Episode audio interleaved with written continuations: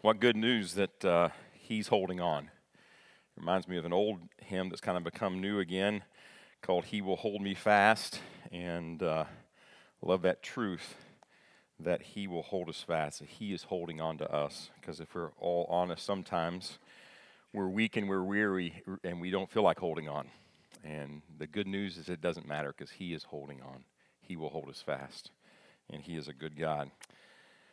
Well, it's my privilege to, to have the opportunity uh, to teach this morning, and um, thankful that uh, you're here, and thankful we get to dive back into our series that we're doing um, here in First Timothy, Paul's first letter to Timothy, and we've entitled it "Be Strong in Grace." And this morning, uh, we're going to be looking at chapter two, verses one through four, and the title of uh, the message this morning is "Pray for All People." Pray for all people.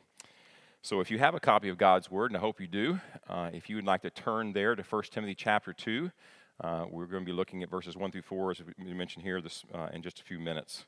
But before we pray, um, I'd like to ask us all a question. Did we come here this morning with the expectation for God to speak to us? Was that our expectation when we, when we drove up and we walked in the doors and we walked into this room that God would speak to us? Uh, if we have that expectation, guess what? God's going to meet that expectation. Uh, he promises that when we meet together through the foolishness, the Bible even calls it, the people think it's foolishness, the preaching of His word, that He will speak to us. But our hearts ready to receive what He has to say for us? Not, not what I have to say, but what God has to say through His Word to us this morning. And, and if we're all honest, and hopefully we'll, we, we are, and I'm being honest with you, sometimes I, I don't come in here with that mindset. We get distracted. We have things going on at home. We got things we're going to be doing afterward, and, and all these things, and we get distracted from why we come. Yes, we want to worship the Lord in song and prayer and through the preaching of the word, but, but God wants us to hear from Him. And that's why we spend time every week in His Word to hear His word, and yet our hearts need to be ready to prepare prepared to hear, hear that. So, if you'll just humor me, um, I'm going to pray for all of us that God would, in light of that, that He would prepare our hearts, that we would expect that He would speak to us through His Word. And, and I'm going to pray, um, actually using some words of a song called "Speak, O Lord." That was actually written in, uh, uh, um, by some people for a pastor in Arkansas who wanted them to be praying, the people to pray and sing that God would speak through His Word. That's where the, the history of this song came about not too long ago. So if you bow with me in prayer, uh, we're going to ask the Lord to, to do what only He can do. Speak, O Lord, as we come to you to receive the food of your holy word. Take your truth, plant it deep within, shape and fashion us in your likeness that the light of Christ might be seen today in our acts of love and our deeds of faith. Speak, O Lord, and fulfill in us all the purposes for your glory. Teach us, Lord, full obedience, holy reverence, true humility. Test our thoughts and our attitudes in the radiance of your purity. Cause our faith to rise, cause our eyes to see your majestic love and authority, words of power that can never fail. Let their truth prevail over unbelief. For these things we pray, expecting to hear from you in Jesus' name. Amen. Well, last week, uh, Jay taught verses 18 through 20. If you were here, hope you were. If not, you can catch that on the YouTube page. And we were challenged to fight the battle well for the gospel, to fight the battle well for the gospel. And, and, to illustrate that truth, Jay took us to 1 Kings 13 and shared this story about the man of God and the old prophet. And even when he was sharing that, that can get confusing. You got the man of God and you got the old prophet, and you kind of figure out who, we should read in this story, who's who, but it's the man of God and the old prophet. And the man of God made a, a prophecy given to him by God that was not fa- favorable to King Jer- Jeroboam. And King Jeroboam didn't like this much. Uh, and, in fact, King Jeroboam reached out his hand, if you remember, and, and he pointed to, to, to the, the man of God, and said, Seize him. And as he did that, the Lord froze. He dry, dried up his hand and he couldn't pull it back. So, can you imagine walking around like this? You're just like this the whole time. All right? And uh, King Jeroboam cried out for mercy, and the Lord restored his hand. Uh, King Jeroboam then invited the man of God to, to, to come back to his house and, and to eat and drink with him. And the man of God refused the invitation. How rude, right? Well, no, remember, because he, he did this because the, the Lord had told him, don't eat or drink bread while you're in Bethel, and you need to go back a different way by which you came. So the man of God took God's word, word seriously and he obeyed God and he went on his way. And as the man proceeded, the man of God proceeded to go home, he was met by the old prophet who had heard about this whole deal with King Jeroboam. He probably wanted to hear it firsthand, so he goes and meets the man of God. And the old prophet invited him back to his place to eat and drink. But once again, the man of God refused the invitation because God had told him, Don't eat or drink when you're in the land. Well, the old prophet didn't like the answer, so the old prophet, said, we know from Scripture that, that he lied. And he said, Well, the angel, an angel of the Lord prepared to me. And he said, You're supposed to come back to my house and eat and drink with me. So the man of God, having no reason to believe the old prophet would be lying to him, goes back to the old prophet's house and they eat and they drink. And while they were there, eating and drinking, the old prophet did get a message from God. He did hear a real message from God. And that message was that because the man of God had defied and disobeyed God's word, had not treated it reverently, that he would die and not be buried. Well, sure enough, on his way home, the man of God was killed by a lion and his body was left by the roadside. And, and there's a lot to that story. Even as Jay said, there's a lot there. It's a fascinating story. Again, if you didn't read it last week, it's a fascinating story to read. But, but at least we know this that God is very jealous when he comes to his word. He's very jealous when it comes to, to receiving and obeying his word. God had spoken clearly to the man of God, and he should not have defied and disobeyed God's word. And when God has spoken clearly about something, and we neglect or defy his word, we're guilty. We're guilty. And there, there's consequences to when we neglect or defy or, or don't hold God's word in honor. And, and this has been a major emphasis up to our, this point in uh, chapter 1 of 1 Timothy that God has spoken clearly about his gospel. Clearly. And yet there are people in the church of Ephesus, not in the church of Ephesus, in our world today that are attacking the purity of the gospel. That we're saved by grace alone, through faith alone, in Christ alone. That Christ was died and that he was buried and he rose again according to the scriptures. That's the truth of the gospel, and people were adding to that. And, and Paul was encouraging Timothy this is why you need to fight the fight well, because the gospel is at stake. And we need not only to fight the fight well for today, but we also need to fight the fight well for the gospel for the next generation and the next generation. And aren't we glad that Paul, Paul encouraged Timothy to fight well? And they fought well so that we could have the pure gospel even today. It, would be, it wouldn't be mixed up and confusing, it would be clear. So we were encouraged to, to fight the gospel because God takes His word seriously, His, his, his gospel seriously. And we too, by His grace, can fight well for the gospel so that our kids and our grandkids and our neighbors and our coworkers and people all around the world from every tribe, tongue, people, and nation can hear the pure message of the gospel that alone makes people right with God. Well, that's good news that he gives us the power to do that. And we were exhorted last week to join Timothy in that fight. Well, that brings us to our scripture this morning. So if you would stand with me as we read 1 Timothy 2 1 through 4 together. 1 Timothy 2 1 through 4. First of all, then, I urge that supplications, prayers, intercessions, and thanksgivings be made for all people, for kings and all who are in high positions, that we may lead a peaceful and quiet life, godly and dignified in every way. This is good and it is pleasing the sight of God our Savior, who desires all people to be saved and to come to the knowledge of the truth. You may be seated. And we can trust that God will speak to us through His word this morning. Well, before we dig into our, our passage here this morning, um, I just want to remind us and, and help us understand the context. Now, now we know all we all know the three most important things when it comes to rightly understanding God's word, right? So you can you can name them with me. Just you can just you can just say them out loud because we all know them, right? The first one is context. The second one is context, and the third one is help me now context, okay? If you didn't get right on the first one, you got it right at least on the second one and the third one. It's context, context, context. We've got to get the context right if we're going to understand the meaning of what God is saying to us through His Word. So, the first thing about the context we need to understand here uh, in, in, is found in verse 1 of chapter 2. If you notice the word then, all right, then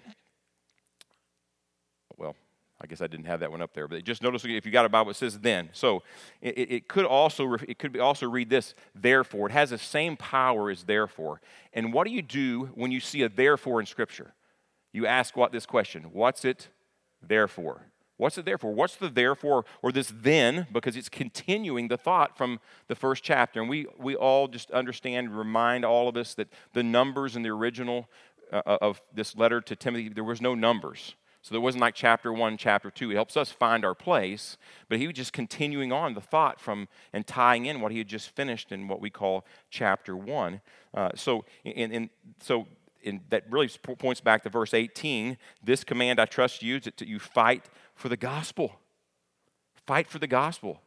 He says, then, okay, fight for the gospel. So in the following chapters of First Timothy, Paul will give the church some instructions how to fight a good fight, how to fight well for the gospel. He's told him to fight well. And now, as, as Timothy and the church of Ephesus follow through with instructions, the rest of Timothy, they'll be fighting well for the gospel. So th- there's a context then says this verse says then, so it's pointing back. It's also important for us to understand the context that in chapter one, Paul has been focusing on the gospel and false teachers who have been attacking it.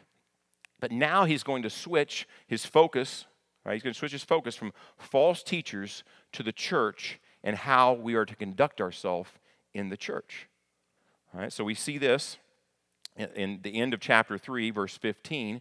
He says, I'm writing these things to you, hoping to come to you before long. But in case I'm delayed, I write so that you will know how one ought to conduct himself in the household of God, which is a church of the living God, the pillar and support of the truth. Now, notice that, that, that phrase there, these things. The these things he's been writing about in, in chapters 2 and 3 have been about how to conduct ourselves in the church. We're going to begin that section this morning. All right, so let me stress that they are not unrelated. The gospel and the defense of the gospel, chapter 1, are the foundation for everything that we do and say in the church. So, so they're related. That's why we fight for the gospel. And this is how we fight. We, we, we, we act like people who are part of the church. And we, we've been talking about elders and deacons and leadership in the church, which we're going to see that in chapter 3, 1 Timothy, which is one of the things that we can do and, and follow God's plan for the church so we can fight well. You see how it t- ties together? But this is the context. His focus is not as much now on the false teachers, but more about us and how we can apply his truth as the body of Christ. It's also important as we begin chapter 2 this morning to understand the context of the section of 1 Timothy is first of all in the assembly or the congregation of believers, public worship. And we'll, we'll, you'll see that, just the context will tell us that. He's talking about when we gather together, when we gather together, these are things that we should be about. And not only when we gather together, there, secondly, it's also for us to apply to our own lives individually. Because if we apply these truths that we see in, in, in chapter 2, and we're going to see in chapter 3, to our own lives individually, when we come together, we'll be much more likely to apply them together, won't we? But the first context here is in the gathered assembly of believers, those who have trusted Christ alone for salvation. Well, so the first thing that he wants to deal with when it comes to how we're to conduct ourselves in the household of God is prayer. Now, I don't know what you think when you hear that word prayer, or you've heard a message on prayer, or you've read about prayer. All right, maybe you're like, oh, no, not another one on prayer. All right, but I'll tell you what I think. Of all the things in my life that I feel like I'll, I, will never arrive at. There's a lot more, at least I feel I'll never arrive at anything, but this is the one that I just always feel like I could do better. I don't know about you. I always feel like I could pray more. I could pray more fervently. I could pray more scripturally. I could just pray better. I could just be better at prayer. Anybody feel like that? You ever feel like that? Three of you said yes. Okay. So it's just me and those three this morning. Um, I know how you feel, Jay, uh, now. So, no. But I, I think when I talk to people, when I talk to people often about the relationship with the Lord, and they, I say, hey, what's the thing you struggle with the most? At least in the top three is prayer. And most of the time, it's the top one. I just struggle with prayer.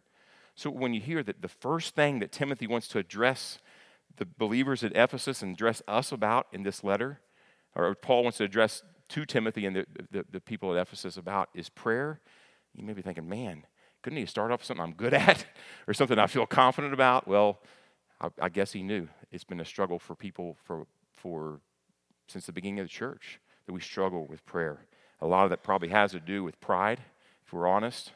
Um, prayerlessness is a sign of pride that we really don't need God. We don't need His help. We don't need Him to move because we're pretty smart. We got to figure we're pretty strong. We can handle it. That's usually the case, and that's my case at least. With that said, let's, let's now look and examine, uh, look at and examine 1 Timothy 2, 1 through 4. And as we examine these verses this morning, we will be challenged with three key truths concerning praying for all people so that we might, in fact, pray for all people.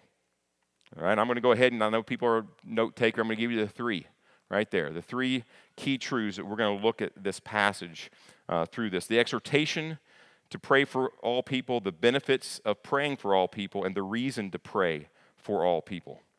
All right, well, the first truth we notice in verse, verses 1 and the first half of verse 2 is the exhortation to pray for all people. Look with me at verse 1 and notice the words, first of all.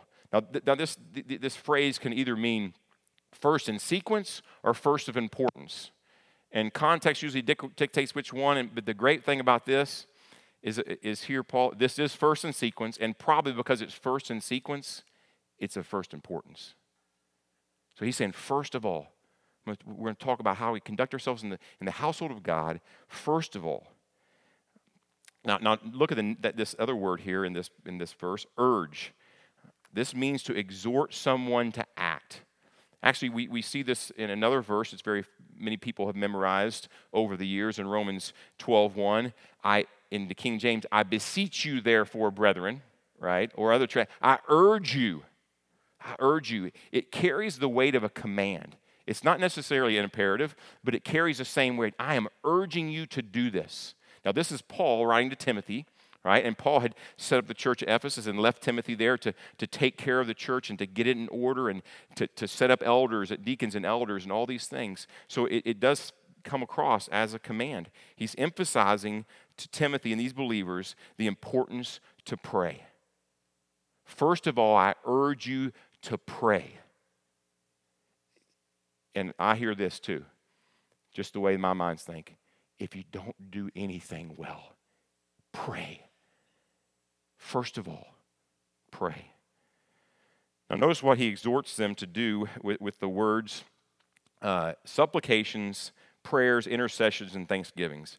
Obviously, from these verse, these words, he is exhorting them to pray. These are we, often we use these synonymously with prayer. All right, we, these four words, um, and some people would say they're just synonyms, referring to the exact same thing. But why would the Spirit of God have Paul use all these terms instead of just one? Why didn't you just say, I urge you there, then, I, to, uh, first of all, then I urge you that you pray, and just went on? Well, because he wanted, there's some kind of a little bit of difference here that he wanted us to understand and wanted them to understand. So when we think about supplications, your tra- translation may say petitions, it's requests for specific needs. Prayers has this idea of bringing these needs before God because he's the only one that can do something about these supplications, these needs. Intercession is to appeal boldly on the behalf of others. We can approach the throne of God boldly and find grace and help in time of need. And then thanksgiving. This is the attitude by which we pray. We come with an attitude of thanksgiving, not of demanding God, but Lord, you're such a good God. You are good. You are good. You are good. And I'm coming with an attitude of thanksgiving, knowing you want to move in the lives of these people for these things. So it's the idea of leaving with these four, these four words explaining the different types or different aspects of prayer, leaving no stone unturned when it comes to prayer. We're going to give our best when it comes to pray. I want you to pray with all that you are in every way you know how to pray. That's what he's urging them and us to do. Now, notice for whom we are to pray. Notice that says there, for all people. All people. Now, let, let, me, based on, I'll, explain to you in a second, but based on context, it could easily read, pray for all kinds of pre- people. Is it possible for us to pray for every single person in this world individually by name? No. Impossible. Now, we could say, Lord, I pray for everybody, and, and that wouldn't be bad. And I'm, he's not preventing us. There's something else going on in this passage that he wants us to see. He says, pray for all people. And I, and, and I would say, pray for all kinds of people. So, why do I say that? Well, look at me here uh, at this context. All right, can you see those uh, circles and stuff on there? I hope so. I, I, I had to look up how to do this on PowerPoint.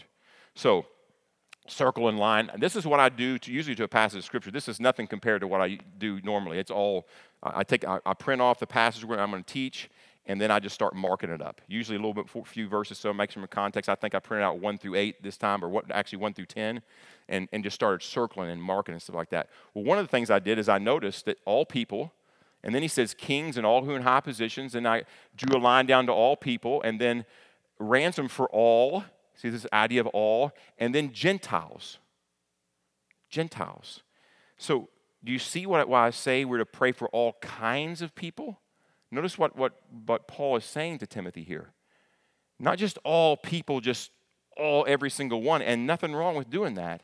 And we're going to see here a reason for him doing this. We're to pray for all kinds of people. Well, notice the example then. The first example he gives for all kinds of people there in chapter, uh, chapter 2, verse 2.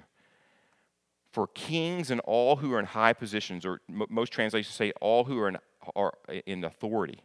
All right, for kings and all who are in authority. Yes, Paul exhorts the believers in Ephesus and us to pray for those people. You know those people? The kings and those who are in authority. You, know, those people. A few of you are getting it. Those people. Paul used to be one of these people in authority. He used to be one of those people. If you remember, he was given authority to go and persecute the church. And he knew that these people that were in authority needed prayer. They, they needed people to pray for them. And the very people we can sometimes have the greatest dislike for government leaders are the kinds of people we are exhorted here to pray for with every different aspect of prayer we know how supplications, prayers, intercessions, and thanksgiving, not just the Psalms of David that call down the fire of God on his enemies. Now, I know some of you are going to go to there and you probably have those bookmarked. All right, I used to too. All right, but here we must mention what, what the context points to being emphasized of what we're to pray for all these people, including the government officials, the government leaders. All right, look with me. All right, we're going to jump down just a second. Look with me at verse 4 who desires all people to be saved. The emphasis in our prayers for all kinds of people, including government leaders, is for their salvation. Let me say that again. The emphasis for prayer for all kinds of people, including government leaders, is for their salvation. This is the context here. God, our Savior, emphasizing who God is, who desires that all people, all kinds of people, be saved, including government leaders that we don't like. Yes, not only to pray for all people, but to pray specifically for their salvation. Now remember, it's the Lord who, in His wisdom and for His purposes, places government leaders where they are. Do, do we know that? He's the one who places them. The scripture says this all over the place. I'm just going to give you a few examples. Look at Daniel 2, chapter 21, uh, chapter 2, verse 21. He changes times and seasons. He removes kings and sets up kings. God removes kings. Now, we may be praying for that, all right? But he also sets up kings. They're there because God put them there. Proverbs 21 1.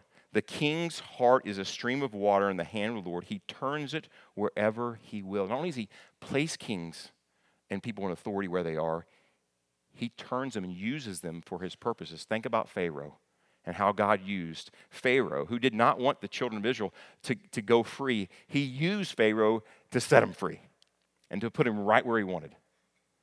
Well, another verse, Romans 13, 1, just to make sure you know that's also part of the New Testament. Let every person be subject to governing authorities, for there is no authority except from God, and those that exist has been, that have been instituted by God. God places leaders where they are. Now, hey, there, we have a hard time with that. When we see leaders do certain things, you how could God, you know, God didn't do what they did, but He did place them where they are for His purposes.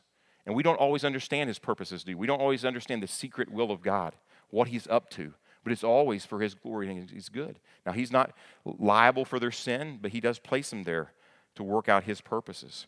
The Lord exhorts us to pray for the salvation of government leaders that He has placed there.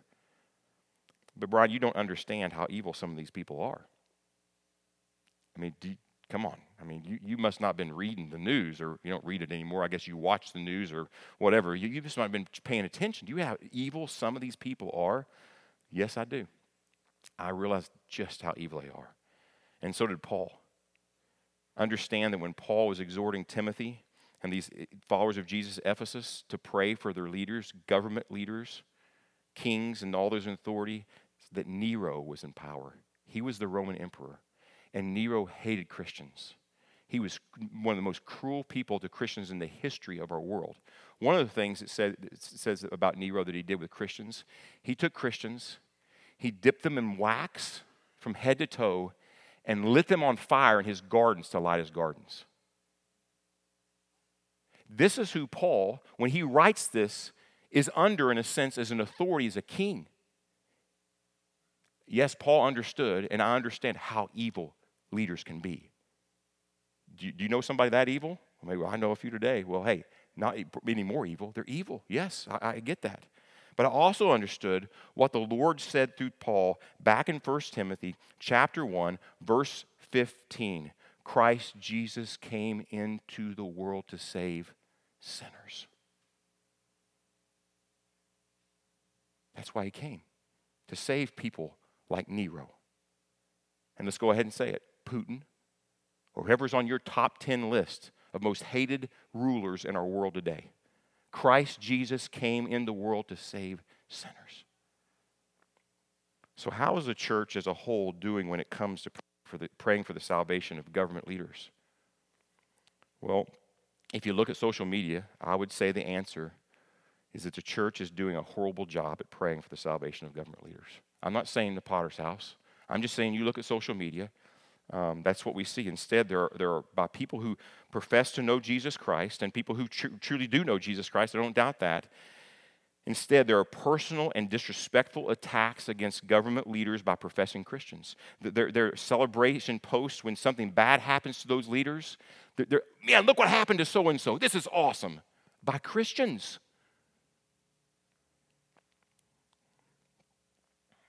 There's whining, there's complaining. Can you see, tell I'm a little passionate about this?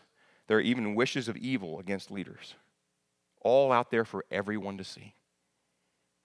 Now, I'm not saying a person can't disagree with leaders, we should, and we should hold them to a standard, but not by personally attacking people, listen, who were created in the image of God, just like you and me.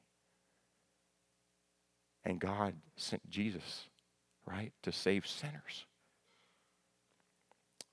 Now, I want us all to listen closely. I'm going to read this so don't blow it. I want us to listen really closely to this next statement. Followers of Jesus need to stop talking or posting about people to other people and instead start talking to God about people and asking Him to bring salvation. Let me read that again. Followers of Jesus need to stop talking or posting about people to other people and instead start talking to God about people and asking Him to bring salvation. Let me illustrate how silly this is about what often people do in the church. Again, I don't, I'm not uh, saying I don't know if I follow anybody in here. I don't follow a whole lot of people. I don't, but, but, but just the church in general. Let, let, let me illustrate and see how silly this is. My senior year of college football, I had my own room, just a little bed and a dresser, and that was it. And I, I, I loved it because I just loved being there. I could be, go back and be quiet and rest and study. And but was one of the team captains and, and uh, a leader on the team, and, and I had a lot of younger players would come in my room and talk. We talk about the things of the Lord. One time somebody said that the world was going to end, and, and I had like 10 guys in my room. Is the world going to end, Brian? You know, what's the Bible say? And we are talking about these things, but a lot of times they come there and talk about playing time. And Jason may and Sean may relate to me. They come in and say, Man, coach is not giving me a fair shake. Oh, so and so, he's getting all the reps, and I'm better than him, and uh, just whining, man, man, man, man. And I would just say, well, why are you in here talking to me about it? I'm not the coach. I can't change that. I can't give you playing time. Why don't you go talk to the coach about it and ask him why you're not playing? He can change the situation. I can't. And in a greater degree, instead of whining and complaining about government leaders in our world today, why don't we go to God and ask Him to change their heart?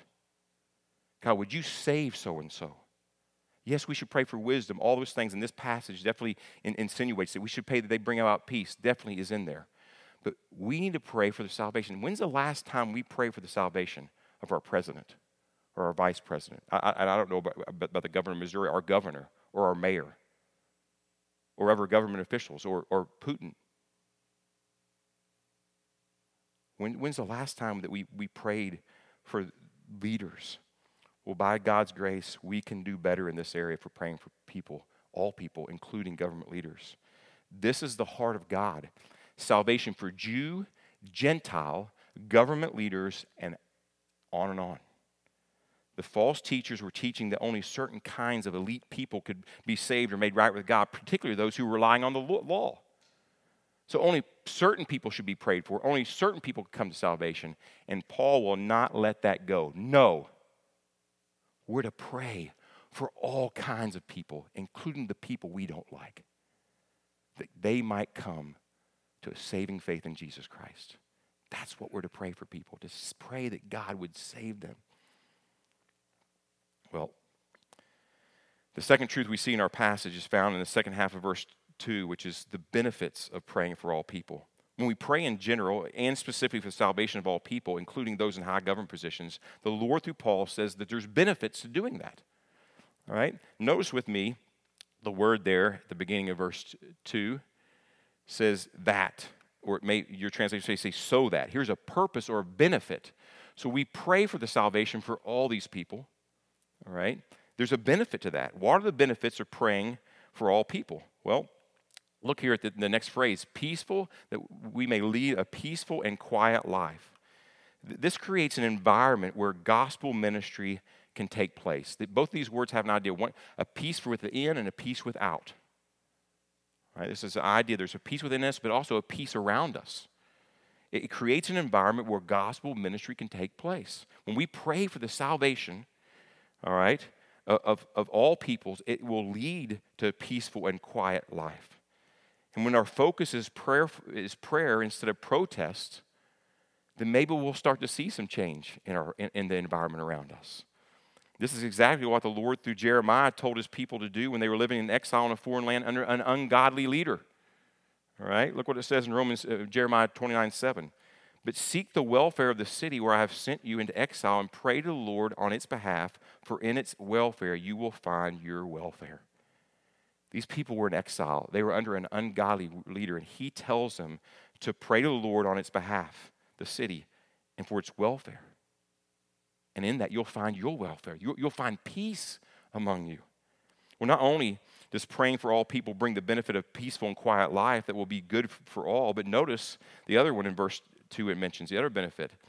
It provides an opportunity to live godly and, and dignified in every way godly and, and dignified in every way. When our focus is on prayer for all people, then our godly and dignified lives can be a testimony to the transforming power of the gospel of Jesus Christ. Think about that. When, we, when our focus, hey, Lord, we're going to pray for the salvation of this leader. We're going to pray for the salvation of our neighbor, for our city. We're going to pray for you to move in the hearts of our people.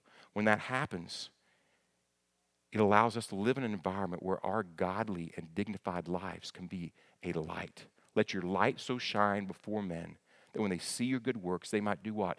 Glorify you. No, glorify our Father who is in heaven. When they see that worked in our life, a godly and dignified life. Now, some may be protesting here At least you're not doing it with a sign or out loud, right? But you may be protesting by a sit down right now. I'm not sure. Everybody's sitting down, so maybe everybody's protesting. I'm not sure. But you may be protesting and say, Our goal is not peace and living comfortable in this world. Don't you read your Bible, Brian? Come on. We should be persecuted. That's what's promised to us. And I would, agree, we should be persecuted. But look what Paul says later. We'll see this in 2 Timothy 3.12. Indeed, all who desire to live godly lives, a godly life in Christ Jesus will be persecuted. Notice why we are to be persecuted. It's for living a godly life, not for being a jerk.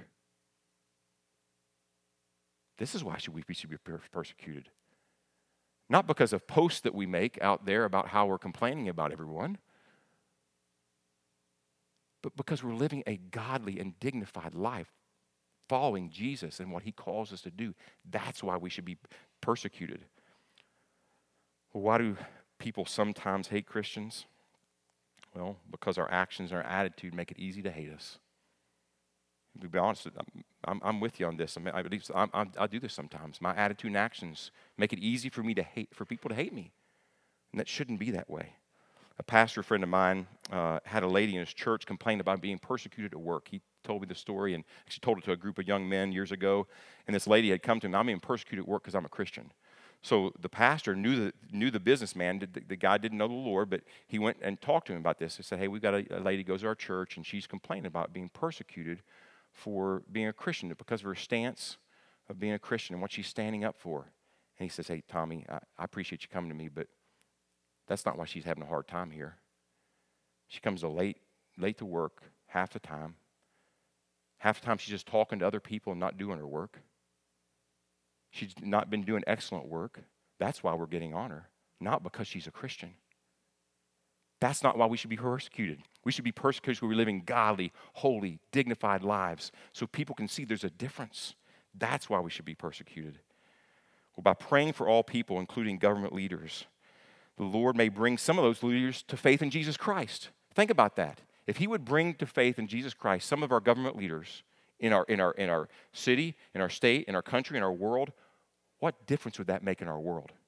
Wouldn't it make it a little easier for the gospel to spread all over the world if that took place? And He's done this before. This is a history with God. He's done this before, and He'll do it again. Or even if He, he doesn't bring them to faith in Christ, He also, remember, He, he can take that, that, that king and turn his heart and make him a little bit more uh, uh, nice or palatable toward Christians and what we're doing. It happened with the Pax Romana, if you know about that. Um, way back near Jesus' day, the day the gospel spread because of this. Uh, this the edict was made by a government. They wouldn't know it's for the gospel. It was because God was doing that. So if we would pray that God would change the heart of leaders and all people, then would make the, the, the bottom line here is that that will make for a better opportunity for the gospel to spread. Is that what we're all about? That the gospel would spread to the ends of the earth? Well, let's move on. The third truth in our passage this morning is found in verses 3 and 4 the reason to pray for all people. Look at verse 3 with me. This is good. There we go. It says, This is good and it's pleasing in the sight of God our Savior. We're to pray for all people because it pleases God our Savior. That, that should be reason enough, right? This pleases God that if we pray for all people, it pleases Him. Uh, we should want to please Him. I lo- love what Paul says in 2 Corinthians 5 9. Therefore, we also have our ambition, whether at home or absent, to be pleasing to Him. That's our ambition, it's our goal, it's our desire to please the Lord. Well, one reason then to pray is for to please the Lord, but there's another reason in verse 4. Now look there at verse 4, this reason he gives.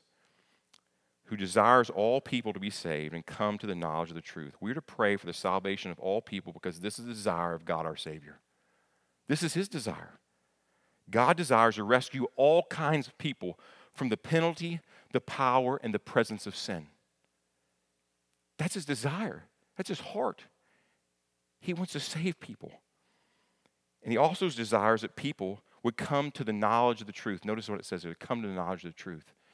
The knowledge and trust in the truth of Jesus and his saving work, embracing what Jesus' death, burial, and resurrection accomplishes for people.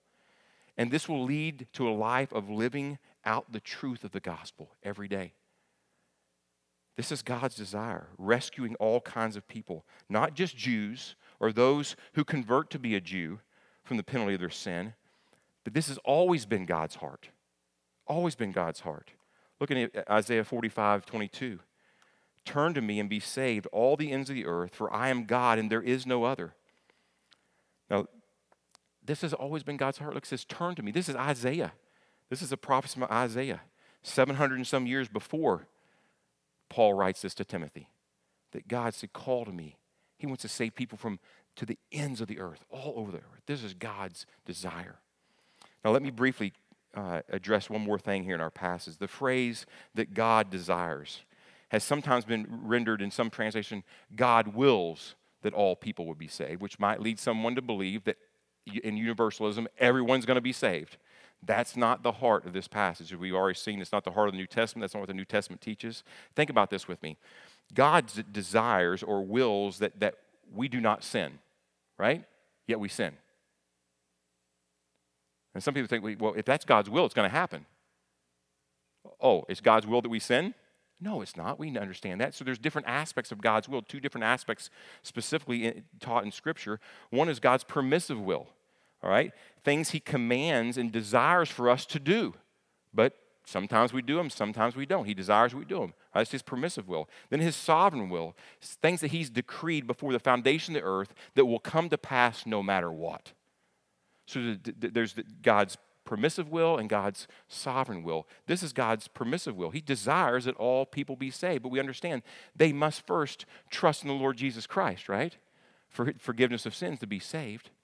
So this is not this idea of of uh, um, universalism. I don't think anybody here struggles with that, but some people may struggle with, okay, if that's his desire, then um, and why aren't people all everybody saved? Well, it does, it's just we have to respond, right? And it also doesn't have any, it doesn't combat or neglect his sovereignty and salvation either. It doesn't neglect what we learned in Ephesians 1 or Romans 8, 9, and 10.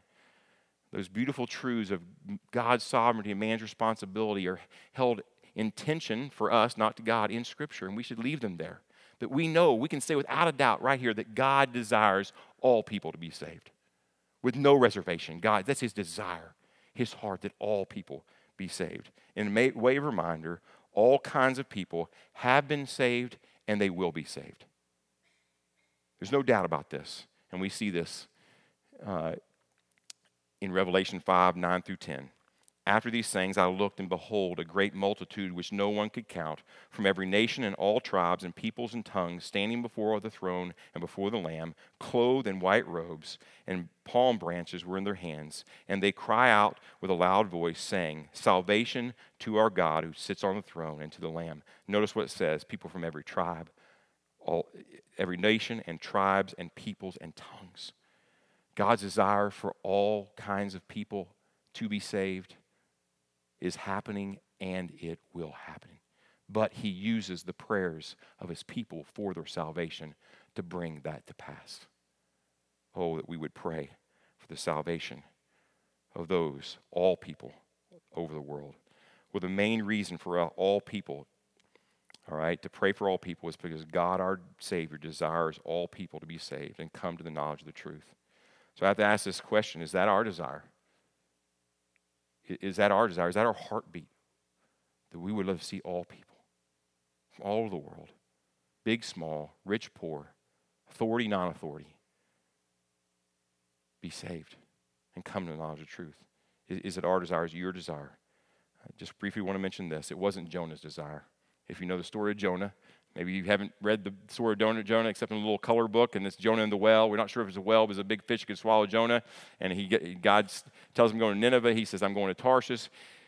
He gets on a boat, gets thrown overboard. Long story short, gets swallowed by this fish, and he prays, God, help. I'm wrong. Please help me. Spits him out, and he heads to Nineveh. And he, and he goes to Nineveh, and he preaches the gospel to the, these people, these enemies, all right, these enemies of Nineveh. And guess what happens? It says everybody repented in sackcloth ashes, even the animals. Now that's just using for, for, to, to emphasize what happened. The whole, the whole place was changed. And what was Jonah's attitude? I knew you were going to save those people. He's all mad. His heart and desire wasn't lined up with God. That's why he didn't go in there in the first place, because he knew what God wanted to do in Nineveh. He wanted to save people.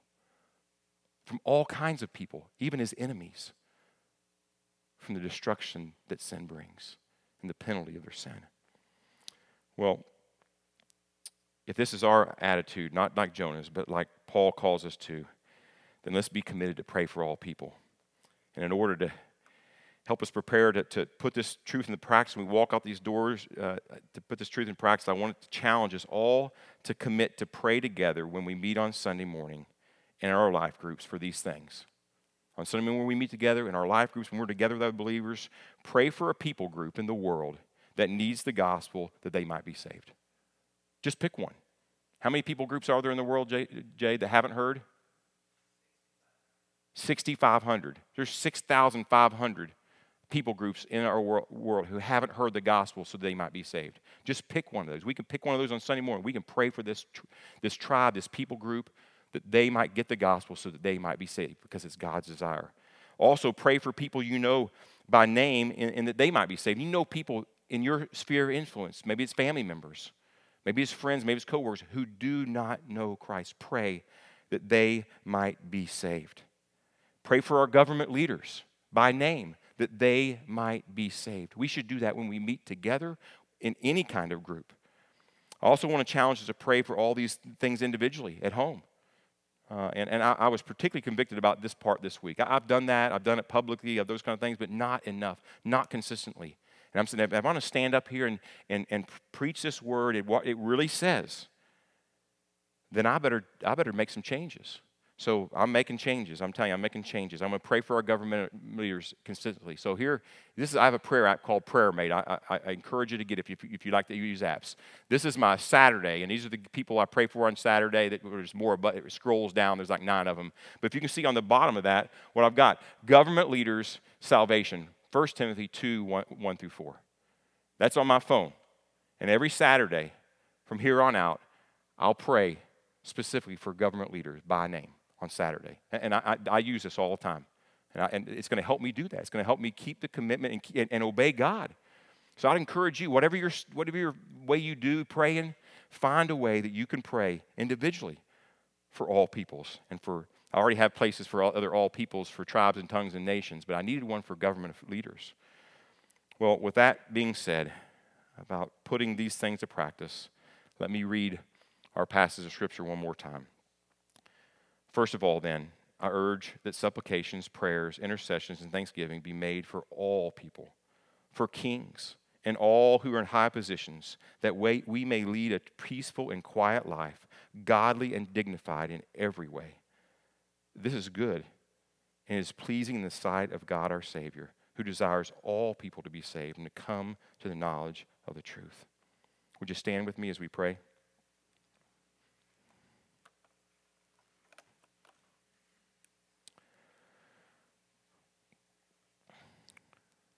Oh Lord, we have been uh,